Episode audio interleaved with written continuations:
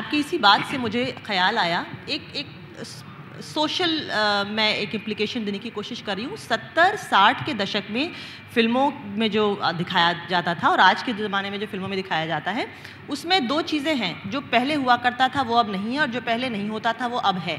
जैसे आपने बोला कि सेक्सेस के बीच में इंटरेक्शन नहीं होता है और ये बुरी बात है होना चाहिए। पहले किसी की कॉलेज लाइफ दिखाते थे तो लड़का लड़की का मिक्स्ड ग्रुप ऑफ़ फ्रेंड्स नहीं होता था। वो गाना था मेरे महबूब तुझे मेरी मोहब्बत की कसम। कोई भी अगर अलीगढ़ का वो जो माहौल होता था, एक इस्लामी माहौल होता था, उसमें ये आप नहीं देखेंगे कि लड़का लड़की ऐसे एक ग्रुप ऑफ़ फ्रेंड्स है। दूसरा, जो पहले होता था, अब नहीं होती है, जो बहुत अच्छी बात है कि रेप के सीन्स फ़िल्मों में बाकायदा डाले जाते थे। वो एक तफरी का ज़रिया था, लुत्फ का ज़रिया था, पोस्टर में भी वो डाला जाता था। वो अब नहीं होता, शुक्र है नहीं होता, क्यों नहीं होता? मुझे ऐसा लगता है कि देखिए, ज़िंदगी जो है अगर इतना आसान हो ना कि ये अच्छा दे है, ये बुरा है तो हम ज़्यादातर लोग अच्छा चुन लेंगे, बुरा छोड़ देंगे। ऐसा है नहीं। ज़िंदगी हमको पैकेजेस ऑफ़र करती है। एक पैकेज इधर रखा है एक पैकेज इधर रखा है। इस पैकेज में पाँच बड़े बड़े अच्छे हैं, नौ मीडियम साइज़ ख़राब हैं, ग्यारह छोटे छोटे अच्छे हैं और उन्नीस बहुत ही छोटे ख़राब हैं। दूसरे में नौ बड़े बड़े अच्छे हैं ग्यारह काफ़ी बड़े बड़े बुरे हैं, सात मीडियम साइज़ अच्छे हैं और पाँच छोटे छोटे बुरे हैं। अब आपकी समझ में नहीं आ रहा कि कौन सा वाला पैकेज ठीक है। कंफ्यूज कर देती है ज़िंदगी। अब आप देखिए, पुरानी जो हमारी फ़िल्में थी, उनमें बहुत सारी खूबियाँ भी थी, कुछ खराबियाँ भी थी। आज जो हमारी खूबियाँ फ़िल्में हैं, उनमें कुछ खूबियाँ नई आई हैं, कुछ खराबियाँ भी हैं। उन फ़िल्मों में शायद स्थेटिक वैल्यू वो नहीं थी मेलोड्रामा ज़्यादा होता था। ये क्रूडिटी जी आप, जिसका आप ज़िक्र कर रही हैं, वो भी अक्सर बी ग्रेड फ़िल्मों में तो खसूस मिलती थी। अब बी ग्रेड फ़िल्में भी हमारे यहाँ नहीं होती है। लेकिन जो हम उन फ़िल्मों को देते हैं तो उनमें बावजूद इसके कि वो लार्जर देन लाइफ थी, लेकिन उसमें कॉमन मैन का दर्द था।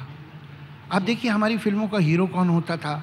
टैक्सी वाला रिक्शे वाला मजदूर मिल वर्कर किसान clerk school teacher lawyer doctor. अब हमारी फ़िल्मों का हीरो काम नहीं करता है। जी। सही बात है। इसलिए कि फ़िल्म जो है मिडिल क्लास के लिए बनी नहीं रही है वर्किंग क्लास के बनी नहीं रही है। अब तो उसके लिए बन रही है जो पाँच सौ रुपये या सात सौ रुपये का टिकट खरीद सकता हो। तो वो ये सब है नहीं, वो ज़रा पैसे वाला है। अब वो, अगर वो ये सारे काम नहीं करता तो इन काम करने वालों के जो प्रॉब्लम्स हैं और जो मसाइल हैं और जो समस्याएँ हैं, उनमें भी वो इंटरेस्टेड नहीं है। तो एक तरफ़ हमारी फ़िल्मों में जो स्थेटिक्स है, बेहतर हो गई है। जो फोटोग्राफी है, बेहतर हो गई है। साउंड बेहतर हो गई है। मेलो ड्रामा और फुअरपन चला गया है। स्लिकनेस आ गई है। गहराई कम हो गई है। हमारे पास बहुत अच्छी फ़िल्में भी बन रही हैं बहुत अच्छी फ़िल्में भी बन रही हैं लेकिन वो बहुत कम होती है बहुत कम है। और हमारे गीत जो हैं आप पुराने सेवेंटी सिक्सटी फिफ्टीज़ के गीत देखेंगे तो एक बी ग्रेड फ़िल्म का भी जो गाना है उसका एक स्टैंडर्ड है। उसमें कोई पोइटिक वैल्यू है। अब हमारे यहाँ बहुत कम अच्छे गाने होते हैं। कुछ ये शाद कामिल है सदानंद किरकरे है ये लोग काम कर रहे हैं और कोशिश करते हैं अच्छा करें लेकिन मौका नहीं है। वो उनको ना म्यूज़िक साथ दे रही है उनका ना सिचुएशन साथ दे रही हैं क्योंकि कहानी में दर्दमंदी नहीं है। आम इंसान की बात नहीं है तो वो सिचुएशन ही नहीं आएगी जहाँ पर ये दुनिया अगर मिल भी जाए तो क्या है जैसा गाना है कैसे आएगा? मुझसे लोग पूछते हैं सर प्यासा जैसे गाने अब क्यों नहीं आते? तो मैं प्यासा जैसे गाने फ़िल्म ज़िंदा जला दूँगा मैं नहीं आ सकते। उसके लिए आपको प्यासा बनानी पड़ेगी। सही कहा आपने। एक बात बड़ी दिलचस्प है। 1981 में आपने सिलसिला फ़िल्म से लिरिक राइटिंग की शुरुआत की। बड़े खूबसूरत उसके बोल थे, देखा एक ख्वाब तो ये सिलसिले हुए, दूर तक निगाह में है गुल खिले हुए। ये गिला है आपकी निगाहों से, फूल भी हो दरमिया तो फासले हुए। उसके बाद आपने साथ साथ के गीत लिखे 1942 अ लव स्टोरी, और आपने ये भी लिखा दर्द डिस्को और काटे नहीं कटते दिन ये रात, कहनी थी तुमसे जो दिल की बात। लेकिन कभी भी ओछे अश्लील लफ्ज़ों का चयन आपने अपने गीतों में कभी नहीं किया कितना भी निर्देशक ने बोला। ये, ये, मुझे दो बातें अच्छी लगी एक तो ये सवाल नहीं है और दूसरे ये तारीफ़ है। तो दोनों ही बातें भली चलिए अब हो गया ये तो। तो मैं ये कह रही हूँ कि ये जो उसूलों पे आप जो ये कॉम्प्रोमाइज़ नहीं करते हैं इसका कभी नुकसान नहीं उठाना पड़ा? देखिए अगर आपके ज़िंदगी में कोई भी उसूल है तो उसका नुकसान तो होगा। आ, थोड़ा होगा शायद कभी फ़ायदा भी हो जाए। लेकिन अब फ़ायदे नुकसान के तरह से आप सोचेंगे तो उसूल रख ही नहीं सकते आप। हम ये करेंगे ये नहीं करेंगे अब नुकसान हो तो हो जाए बर्बाद हो तो हो जाए। अब इससे आगे तो हम नहीं जा सकते। वो हर चीज़ में होना चाहिए। और ये मुझे ऐसा लगता है आजकल हर फ़ील्ड में ये कम हो गया है। अपना जो मतलब साधना है, जो हमें अचीव करना है, जो गोल हम हासिल करना चाहते हैं, उसके लिए नो होल्ड बार्ड हम हर काम करने को तैयार। और आप यकीन ना आए तो आज या कल या परसों का अखबार पढ़ लीजिएगा। तो यही है कि अब कोई डिसिप्लिन नहीं है कि भाई ये बात तो नहीं करेंगे हम, ऐसा तो नहीं कहेंगे, ऐसी ज़बान तो नहीं इस्तेमाल करेंगे। अब मैं ये कह नहीं सकता कि इतने नीचे तो नहीं जाएँगे वो ज़रा गड़बड़ हो जाएगा। तो उसके पता नहीं लोग क्या माने निकालने लगे। तो मैं ऐसा नहीं कहूँगा। और मैंने कहा भी नहीं है। तो ये जो है हमने तो ज़िंदगी में भाई ये बात निभाई नुकसान भी हुआ फ़ायदा भी हुआ।